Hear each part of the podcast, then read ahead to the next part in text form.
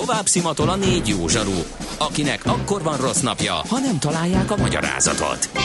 A francia kapcsolat a Wall Streetig vezet. Figyeljük a drótot, hogy lefüleljük a kábelt. Folytatódik a millás reggeli, a 90.9 Jazzy Rádió gazdasági mapetsója. A pénznek nincs szaga.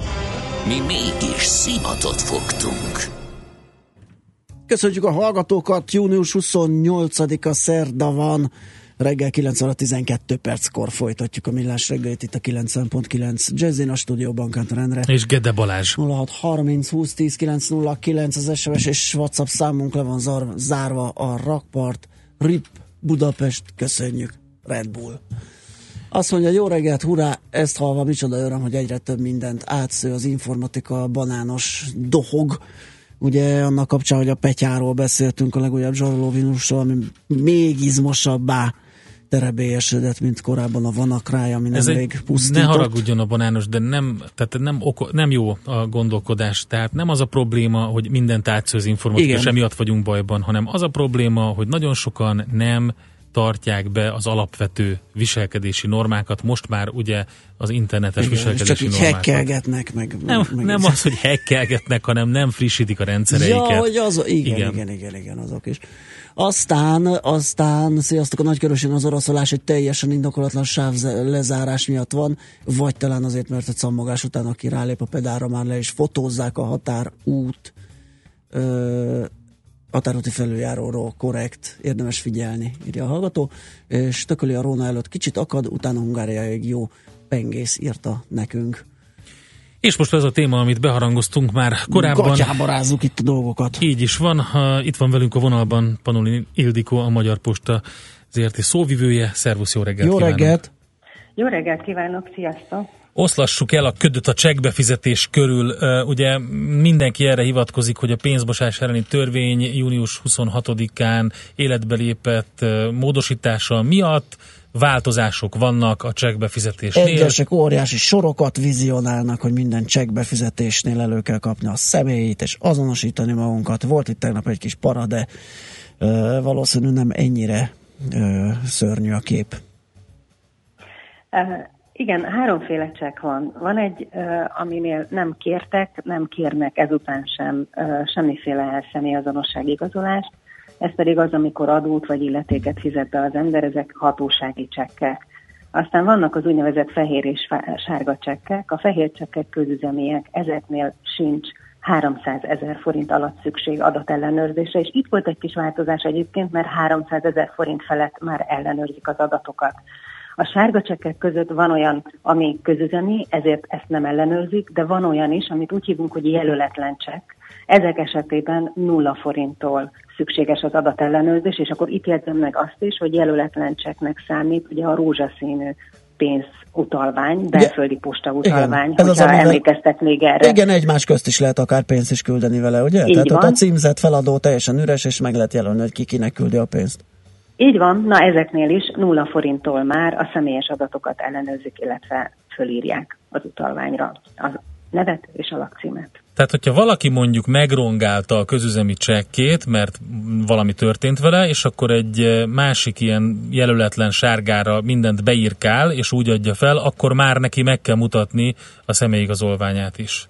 Így van, igazából a megmutatásnál azt nézik meg, hogy ami szerepel a befizető neve és címe, az azonos-e azzal, amit ő felmutat. Hogyha tudom, hogy ez a következő kérdés, hogy mi van akkor, hogyha az Pontosan. anyukámét adom fel, vagy a testvéremét, vagy a nagymamámét.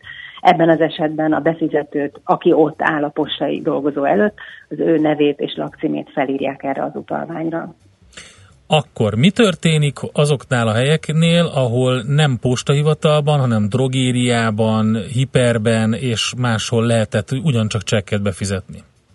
Ugye a csekkautomatáknál, ugye erről beszélünk, ö, 290 ezer forintig feladhatnak csekket, de egyébként ezek jó részt kártyás befizetések. Uh-huh. Tehát készpénzes nem nagyon jellemző, és a kártyás befizetéseknél azért nem kell ilyen adatellenőrzés, és azért tudnak ezek az automaták továbbra is így működni, mivel maga a bankkártya már azonosítható. És ugye itt az az előírás, hogy a pénz átutalásokat az Európai Unióban a megfelelő adatoknak kísérnie kell. Igen, nem túl életszerű nekem se, hogy valaki visz egy csekket, és az automatába tízezreseket tömve, mint egy 29 darabot felad egy nagy összegű Igen, mert 290 ezer forintig adható Igen. fel, a fölött már alapvetően el kell mennie a postahivatalba. Igen, világos. Igen, de szerintem alapvetően, ha nem tévedek be, lehet, hogy igen, úgyhogy javíts ki a postának, mondjuk szerintem jobb, hogyha az emberek máshol fizetik be a csekkeket, nem? Én nem gondolom, hogy ezt itt különbséget tenni. Nem, azt nem tudom, hogy mire gondolsz, hogy miért hát jobb a, a postának, ha máshol fizetik be. Gondolom azért, mert a csekkbefizetés már automatizált, lehet interneten, különböző appokkal, automatákban, és stb. Persze és csak a postának bevétel. Sőt, banki átutalással is lehet. Banki átutalással azt kell biztosítani lehet, egyetemes szolgáltatóként, hogy aki ezekkel a lehetőségekkel nem él, az megtehesse a hagyományos módon. Uh-huh. Jó, tehát akkor magyarán nem lesznek nagyobb sorok, nem lesz hosszabb várakozási idő, mert elhanyagolható az a szám, ahol befizetés szám, ahol fel kell írni az adatokat. Az első számítások szerint ez pár százalékot érhet el. Nagy azoknak a csekkeknek a száma, igen, Aha. amelyeknél kérni fogják azt, hogy azonosítsa magát a befizető. Aha, tehát még nagy forgalmú postákon sem, ilyen nyugatinál, meg ilyen helyeken sem ö, lesz olyan, hogy külön ablakot biztosítanak esetleg erre? Az első napon egyetlen egy hát ezzel az... kapcsolatos kérdés érkezett az ügyfélszolgálatunkra. Uh-huh. A második nap délig van meg nekem az adat, három darab volt, ami uh-huh. lehet, hogy már a megjelent cikkeknek, mert ugye tegnapról Igen. beszélünk, köszönhető. És ezért ugye tegyük hozzá, hogy a postai dolgozó is ember, neki is Persze. van egy változás, viszonylag minimális. Uh-huh. Át kell, hogy menjen a rutinjába, uh-huh. Hogy mit és mikor kell csinálnia. Tehát legyünk egy kicsit megértőbbek egymással, mint ahogy a sorban állásnál is az embernek kell, hogy legyen türelme. Jó, tehát amikor már belejön mindenki, és ez gördülékenyen megy, akkor, akkor még az, az sem indokolt, hogy külön ablaknál foglalkozzanak ezekkel, olyan elenyésző lesz a száma ezeknek az eseteknek. Hát ez jó, ez megnyugtató szerintem azoknak, akik csekken fognak befizetni továbbra is, és a postára látogatnak. Hogy köszönjük szépen, hogy tisztáztuk ezt, mert valóban volt itt egy nagyobb zűrzavar, meg egy kis ijedelem, úgyhogy Szerintem ezzel sikerült tisztázni ezzel a beszélgetéssel ezt a én dolgot. Is, én okay. is remélem. Köszönjük Köszönöm szépen, szépen. jó munkát, szép napot! Viszontlátásra, sziasztok! Panulin Ildikóval, a Magyar Posta ZRT szóvivőjével beszélgettünk erről az új módosításról, ami bizonyos esetekben, bizonyos csekkek befizetésénél, bizonyos összeghatárnál személyi azonosítást követel meg.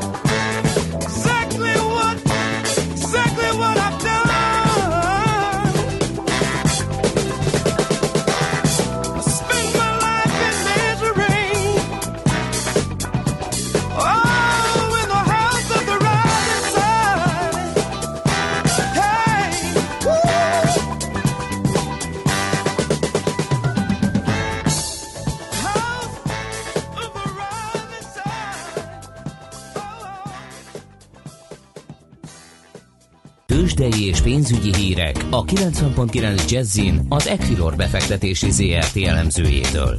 Equilor, a befektetések szakértője 1990 óta. Kovács Bálint elemző a telefonvonalunk túlsó végén. Szia, jó reggelt! Jó reggelt kívánok én, sziasztok! Na nézzük, hogy drági mester meg jelen asszony után hogyan működnek a tőzsdék. Ugye mindenki szakértett valamit tegnap. Így van, így van, de ennek elsősorban a vizapiaci hatása Aha. volt. Hú, attól nem is kicsi. Igen, igen, és a forint is megint, megindult, az euróval szemben gyengült, ellenben pedig a dollárral szemben erősödött. Ott, ott mondjuk nagyobb erősödést, egy 3-4 forintos erősödést is láthattunk.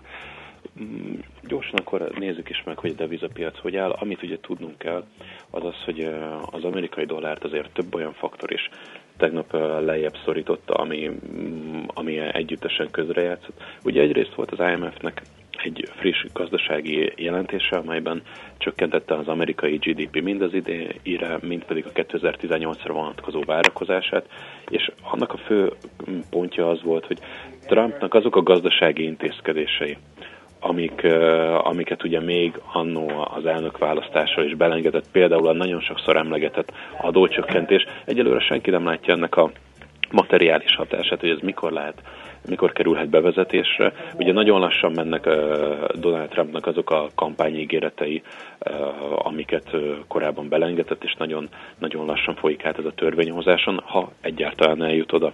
Úgyhogy ebben volt az IMF-nek egy, egy pessimistább felhangja, ez gyengítette a dollárt, és akkor ehhez jött még ahhoz az is hozzá, hogy Mario Draghi pedig kvázi nem mondott ö, olyan olyan dolgokat, ami egyértelmű euró erősítő lehetett volna, csak azt látjuk, hogy a piac nagyon e, ezen az oldalon áll, hogy bármilyen kis apró hír, amit esetleg úgy lehetne értelmezni, hogy, hogy, hogy jobb az eurózóna megítélése, akár gazdaságilag, akár a laza monetáris politikának egyszer csak vége van, az, az mind euró erősítő hatással volt bírt, és akkor ezt láthattuk itt az árfolyam mozgásokban is. Summa summarum a forint az egyébként a 310 forint környékére emelkedett az euróval szemben, most is itt itt ingadozik. A dollárra szemben egyébként, vagyis bocsánat, gyengült, a dollárra szemben pedig erősödött 273,8 72,8 forintot kell adni most egy dollárért. Svájci frankkal szemben nem volt nagy mozgás, itt továbbra is 284 forint környékén ingadozik a forint. Uh-huh. Jó. És akkor a, a kérdésed még az volt, hogy akkor a részvénypiacon igen. mit láthatunk. Igen, igen. Igen, ugye tegnap volt egy erősebb eladói hullám az Egyesült Államokban, a már emlegetett faktorok, és ez hozzájárult a, a technológiai szektornak a gyengélkedése is. Ugye itt az is benne van, hogy hétfőn született egy amerikai legfelsőbb bírósági ítélet, ami alapján ők átengednék Trump bevándorlás elleni törvényét, és itt a technológiai szektorral kapcsolatban attól félnek, hogy a tech szektornak az a agyelszívó hatása az kevésbé lesz hatékony.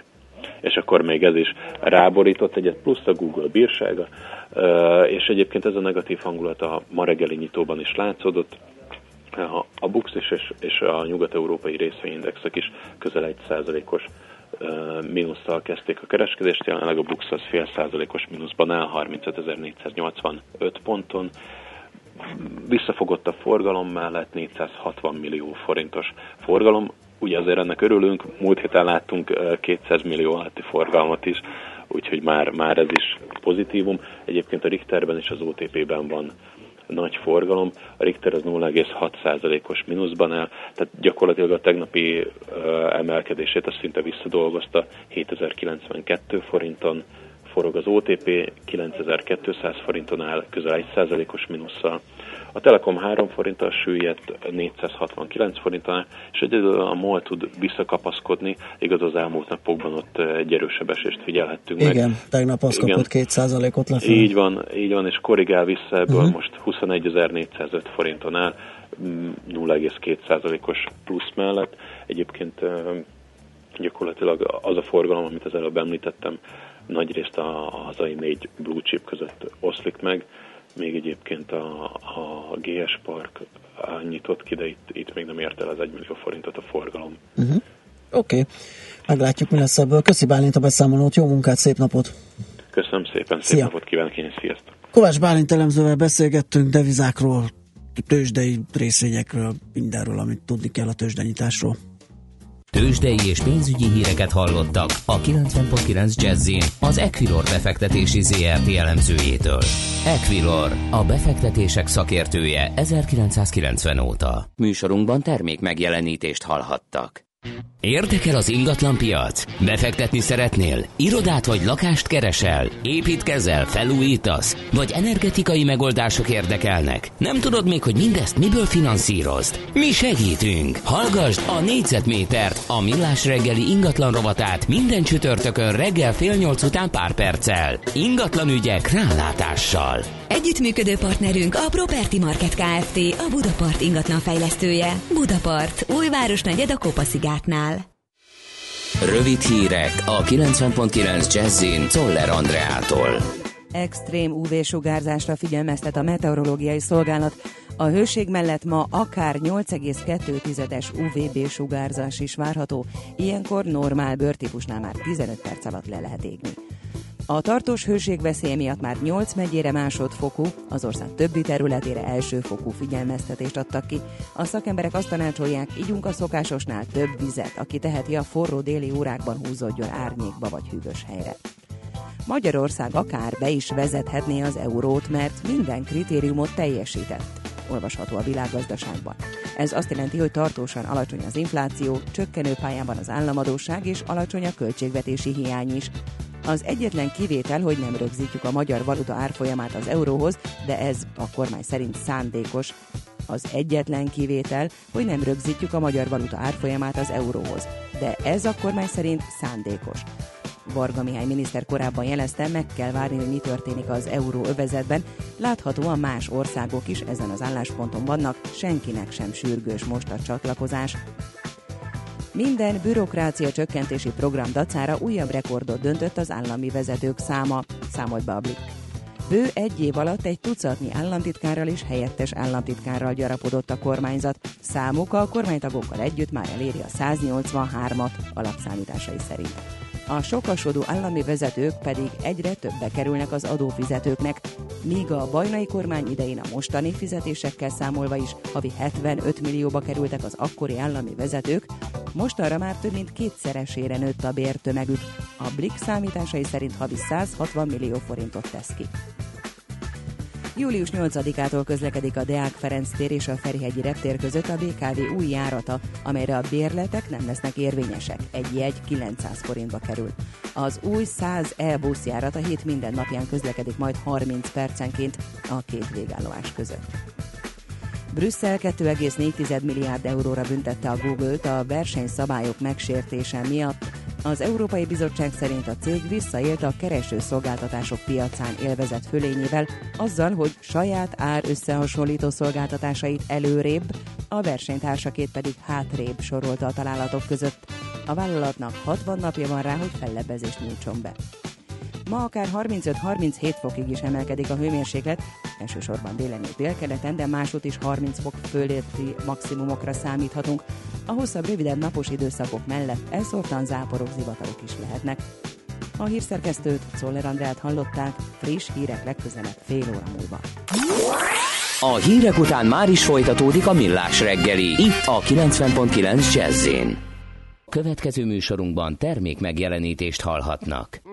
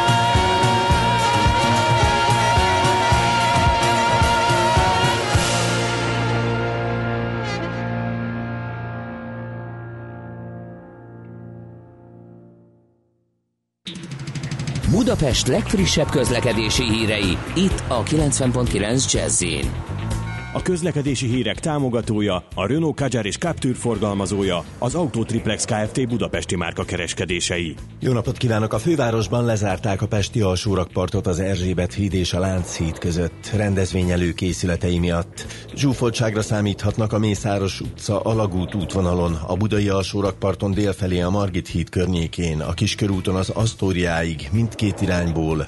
Lassan járható a Bajcsi Zsilinszki út és az Andrási út is befelé a közös csomó pont előtt fennakadásra készüljenek a Rákóczi úton is a Barostértől befelé, a Dózsa György úton a Városligetnél, a Lánchídon és a Margit hídon mindkét irányban az Erzsébet hídon és a Szabadság hídon pedig Pest felé. Az M1-es M7-es közös bevezető szakaszán a Gazdagréti felhajtótól és tovább a Budaörsi út, Hegyalja út útvonalon szintén akadozik a haladás.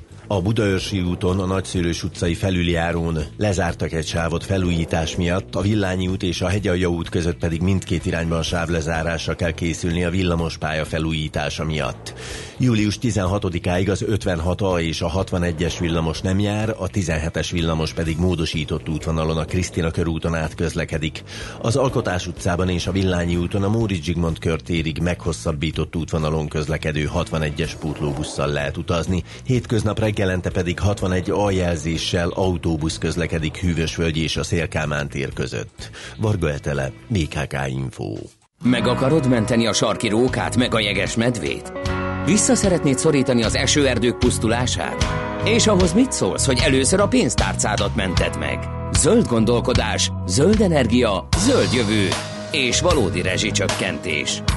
Zöld iránytű, a millás reggeli környezetvédelmi rovata. Szakmai partnerünk a greenfo.hu. És itt is van velünk Sarkadi Péter, a Greenfo főszerkesztője. Szervusz, jó reggelt! Szia, jó Szia. reggelt! És akkor ma hát egy örömteli hírt szeretnék megosztani a hallgatókkal, akik még esetleg nem olvasták, ugyanis hétfőn ünnepélyes keretek között átadta Székely László az alapvető jogok, emberi, alapvető jogok biztosa az idei Justitia Regnorum Fundamentum díjakat, ez így nem sokat mond. A három idei díjazott Bőte Csaba Ferences rendi szerzetes, a Dévai Szent Ferenc Alapítvány elnöke, Lukács András a levegő munkacsoport elnöke, és Szarka László történész, az MTA Történettudományi Intézetének kutatója. Hát annyit azért a díjról elárulok, hogy ezt 2007-ben, tehát 10 évvel ezelőtt alapították. Kiemelkedő emberi helytállás, szakmai tevékenység vagy életút elismeréseként adományozható azon személyeknek, akik az alapvető jogok, különösen a gyermeki jogok, a veszélyeztetett társadalmi csoportok jogai, nemzetiségek, illetve a környezetvédelem területén kivételesen magas színvonalú példaértékű eredményt értek el, illetve hozzájárultak az ilyen eredmények eléréséhez.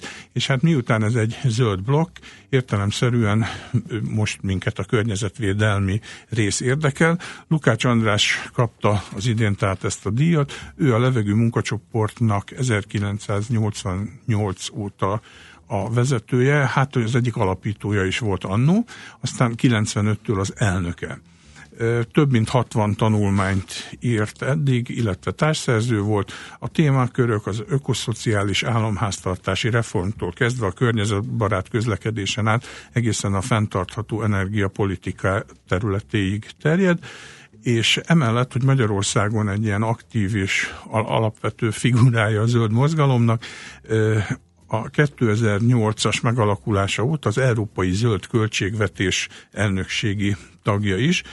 Hát én az Andrást már elég régóta ismerem, az utóbbi időben viszonylag szerencsés módon egyre többet szerepelnek a különböző médiumokban, de hát őszintén szólva szerintem azért a zöld még mindig nincs teljesen a súlyán kezelve, legalábbis ma Magyarországon mm, az ilyen típusú hírekben mindig inkább a mínuszos dolgok kerülnek elő, és hát a levegő munkacsoport azért itt az elmúlt 30 évben elég sok mindent tett azért, hogy, hogy lehetőleg megmaradjon még az a természeti környezet, ami alapvető lenne az unokáink számára is. Főleg zöld terület ügyekben emelték fel a hangjukat, de hát a légszennyezés és egyéb dolgokban is aktívak voltak. És hát ami nagyon szomorú, és ki fog derülni a vele készített beszélgetésből, az az, hogy akkor akkor ugye 30 évvel ezelőtt elindultak, akkor volt egy ilyen rendszerváltás után egy elég erőteljesen megindult a civil szektornak a fejlődése, rengeteg szervezet alakult, és hát egy idő után ez elengedhetetlenné vált, hogy a hasonló profilú szervezeteket egy-egy nagyobb szervezet, ilyen ernyő szervezetként összegyűjtse, és minden szempontból szakmailag is például segítse. Volt olyan időszak, amikor 140 tagszervezetet fogott össze, például a levegő munkacsoport, ez most már lecsökkent 30-ra és hát ennek javarészt azért anyagi oka van, meg hát azért azt se felejtsük el, és igazándiból mondjuk ez a, konkrétan a diátadás időpontjához nem kapcsolódik, hogy ugye tegnap fogadták el ezt a elég szényelletes civil törvényt, ami hát nagy valószínűség szerint komoly problémát fog okozni nemzetközi jogi szinten, és meg hát az adott civil szervezeteknek is nagyon rossz irányba tereli a demokráciát Magyarországon. No, de ami a lényeg, hogy Lukács András, tehát a levegő munkacsoport elnöke, akivel beszélgettem, következzen ez.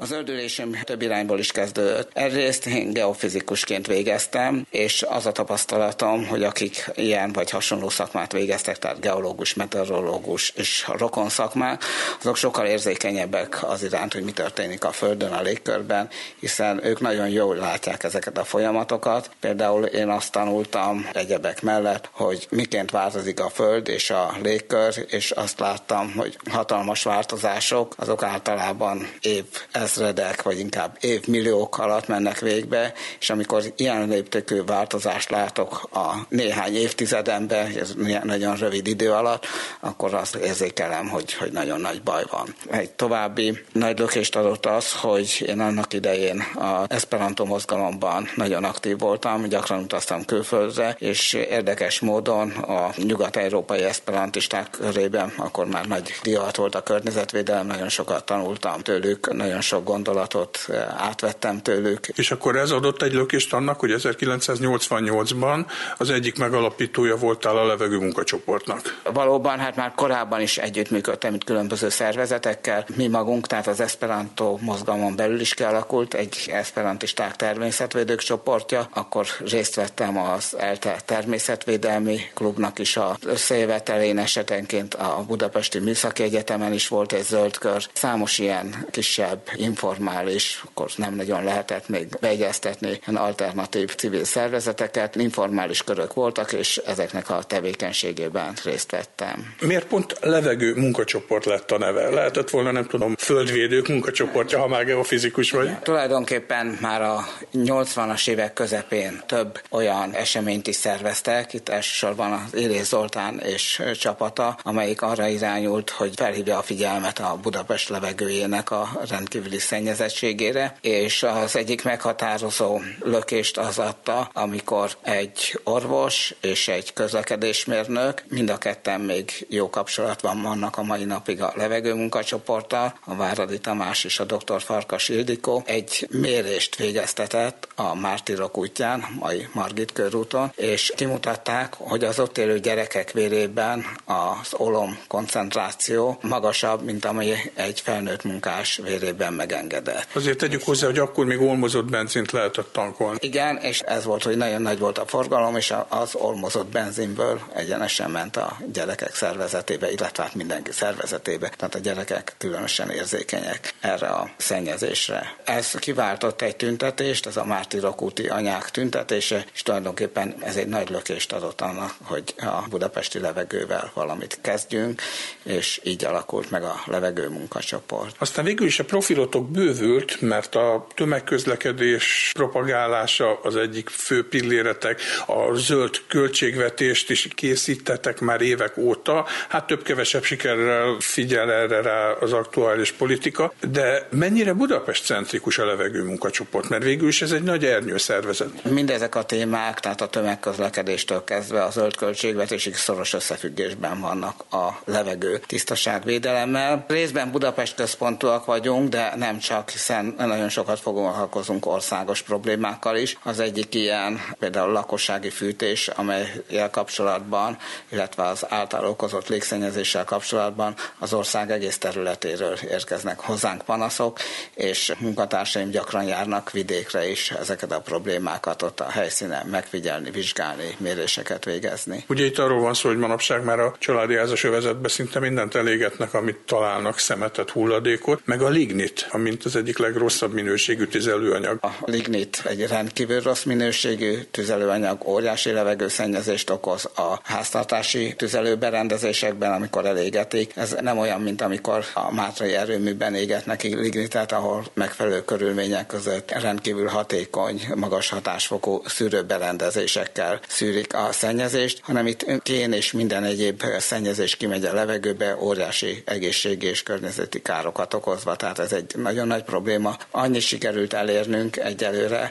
hogy elkészült egy rendelettervezet a lignit háztartási fűtésre való alkalmazásának betiltására, azonban itt még politikai okok miatt ezt a rendelettervezetet még nem fogadta el a kormány. A másik óriási probléma ez a műanyagok, a használt gumi, a használt cipőtap és a festett fa, és amit el tud képzelni az ember, hogy mindent elégetnek a kájhákban, és hát a mi tapasztalatunk szerint ennek egyik oka a szegénység. Ezt a Justícia Regnorum Fundamentum díjat tegnap vetted át Székely László alapvető jogok biztosától. Ezt a díjat azok kaphatják, akik kiemelkedő emberi helytállásuk, szakmai tevékenységük vagy életútjuk elismeréseként részesülnek ebben a díjban. Ebben mindegyik benne van, ugye 30 éve csinálod ezt, nagyon röviden mérleget kellene vonni, elért eredmények, kudarcok. Sok elért eredmény van, és hát talán kudarc az még több. Az egyik legfontosabb eredmény, hogy azért megváltozott eléggé az emberek, illetve a politikusok szemlélete, és most már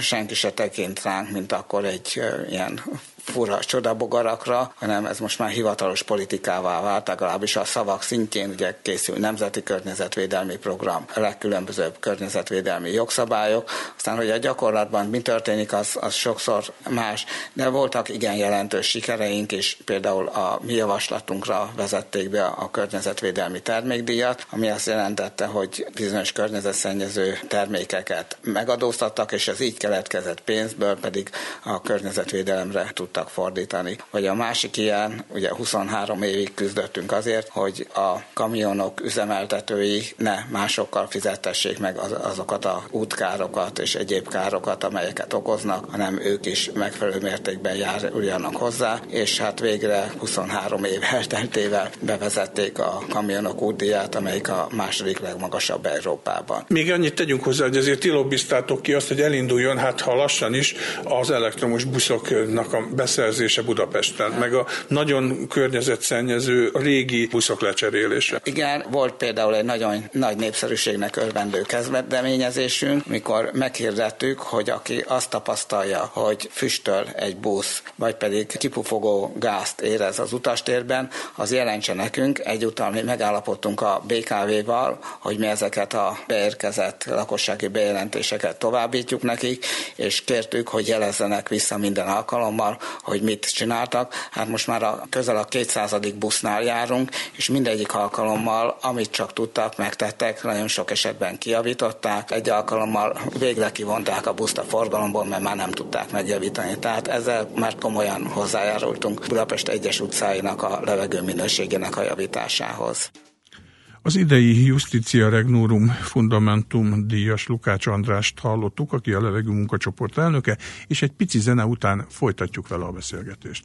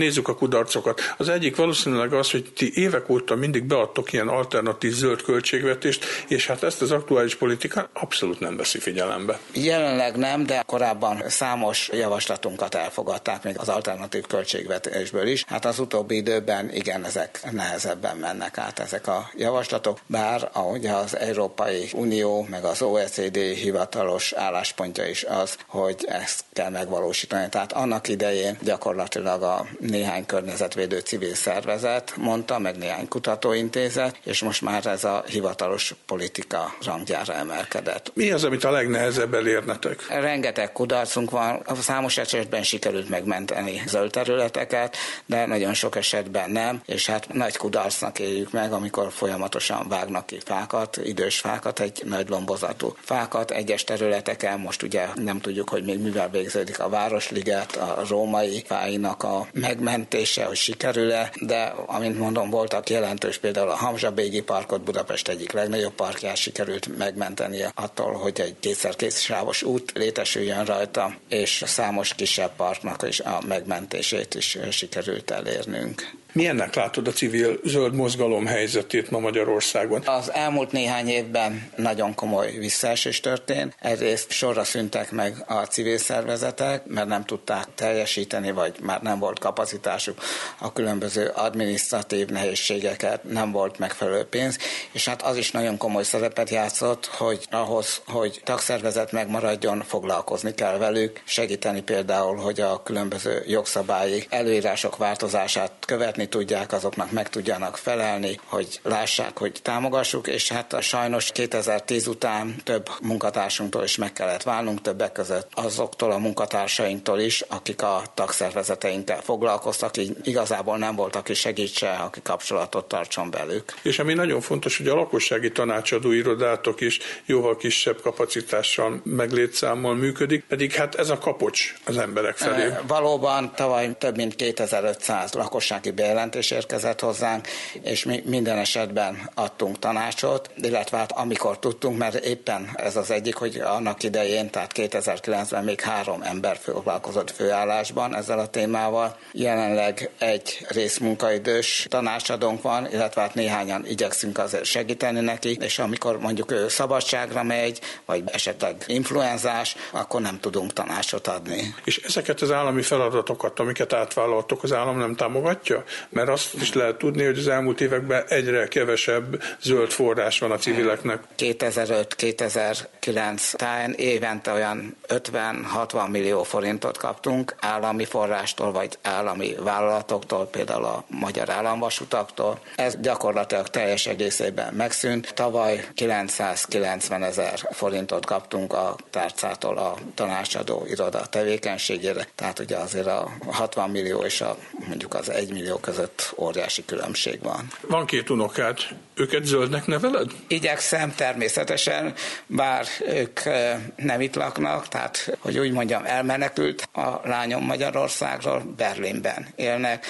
Egyrészt ő is igyekszik zöldnek nevelni, már most vegetáriánusok, tehát ilyen kicsi korban, és mindenhova kerékpárral járnak, tehát igen, igyekeznek zöldnek nevelni őket. Nos, az elmúlt percekben Lukács Andrást hallottuk, ő a levegő munkacsoportnak az elnöke, és ezért egy adalékot hadd tegyek még hozzá, hogy létezik egy kötháló nevezetű szervezet, ez a környezeti tanácsadó irodák hálózata, és itt az imént is szóba került, hogy hát bizony-bizony anyagi okok miatt a levegő munkacsoportnak a környezeti tanácsadó részlege is egy fél főből áll, és hát nagyon sokan megkeresik őket, ahogy mondjuk a Greenfo-nak is elég sokan írnak különböző ügyes bajos környezeti problémájukkal, és igazándiból én azt gondolom, hogy az az egyik legnagyobb baj ma Magyarországon, legalábbis a zöld fronton, hogy pontosan nincsenek meg azok a helyek, ahol normális jogorvos, jogorvoslatot lehetne környezeti problémák esetén a lakosságnak kapnia. Eleve az, hogy ugye hát elég alaposan legyengítették a környezetvédelmi hatósági intézményrendszert, megszűntek az önálló felügyelőségek, ezek most már a kormányablakokba integrálódtak be, hát a munkatársi gárda jelentős része az már nem működik, vagy tehát ö, ö, csökkent a létszámú. Szóval igazándiból, hogyha valakinek valamilyen akut környezeti problémája van, az nem nagyon, nem, nem nagyon tudja szinte, hogy egyáltalán hova forduljon. Ezért is nagyon fontosak voltak, vagy lennének a jól működő ilyen köthálós irodák, amikből egyébként 19 darab volt annak idején fénykorában, amikor még ö, tulajdonképpen az államtól erre támogatást kaptak, mert hogy itt végül is állami feladatokat vállalnak ők át. Igen, stimmel. Tehát az átlag állampolgár meg tényleg nem tudja, hogy bizonyos esetekben hova forduljon, felhívta a zöldeket, azok segítettek neki. Egy-két ilyen köthálós szervezetben például volt jogász is, aki jogi segítséget is tudott adni, de hát sajnos pénzhiány ezek a szervezetek is elvéreznek folyamatosan, úgyhogy őszintén szóval nem, nem túl rózsásak zöld szempontból sem a kilátások, de hát bízunk benne, hogy már csak lesz valami változás. No hát akkor egyelőre ennyit a mai. Köszönjük szépen, Péter! Köszi szépen! Nagyon szívesen. Szép napot Sziasztok neked! nektek is a legjobbat, meg a hallgatóknak. Sarkadi Péter járt itt nálunk, a greenfo.hu főszerkesztője. Mentsd meg az esőerdőket, és mentsd meg a pénztárcádat is valódi rezsicsökkentés. Zöld iránytű. A millás reggeli környezetvédelmi rovata hangzott el a greenfo.hu szakmai támogatásával. Ennyi fért bele, köszönjük szépen a megtisztelő figyelmet mára is. Nagyon-nagyon meleg lesz, hogyha mindenki vigyázzon magára, igyon sokat, kerülje a közvetlen napsütést, ilyenek, stb. Hát ezt hallottátok eleget, szerintem más is elmondta. Minden esetre szép napot kívánunk. Még előtte egy kis programajánló, ugye Czoller most a hírekkel, és délután pedig Happy Hours Pakman Péterrel. Igen, mai vendége Imre Géza, világ és Európa bajnok, kétszeres olimpiai ezüstérmes, kétszeres olimpiai bronzérmes magyar párbajtörvívó, uh-huh. úgyhogy vele fog beszélgetni. A Riói teljesítményét sokan nyomon követtük figyelemmel, és hát nagyon kemény volt, kemény volt, hogy a végén bizony, bizony, bizony. lecsúszott róla. Az dráma volt. Dráma volt, de hát ettől függetlenül egy klasszis párbajtörvívóról van szó, úgyhogy vele fog beszélgetni, biztos érdekes lesz a beszélgetés beszélgetés. Köszönjük Jó rádiózás, szép napot nektek, sziasztok! Már a véget ért ugyan a műszak, a szolgálat azonban mindig tart, mert minden lében négy kanál.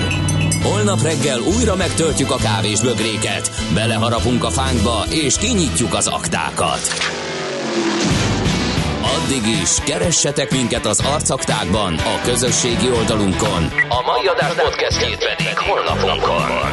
Millás reggeli, a 90.9 Jazzy Rádió gazdasági mapet -ja.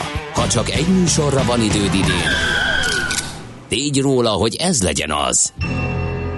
Csak egy dolog lenne még.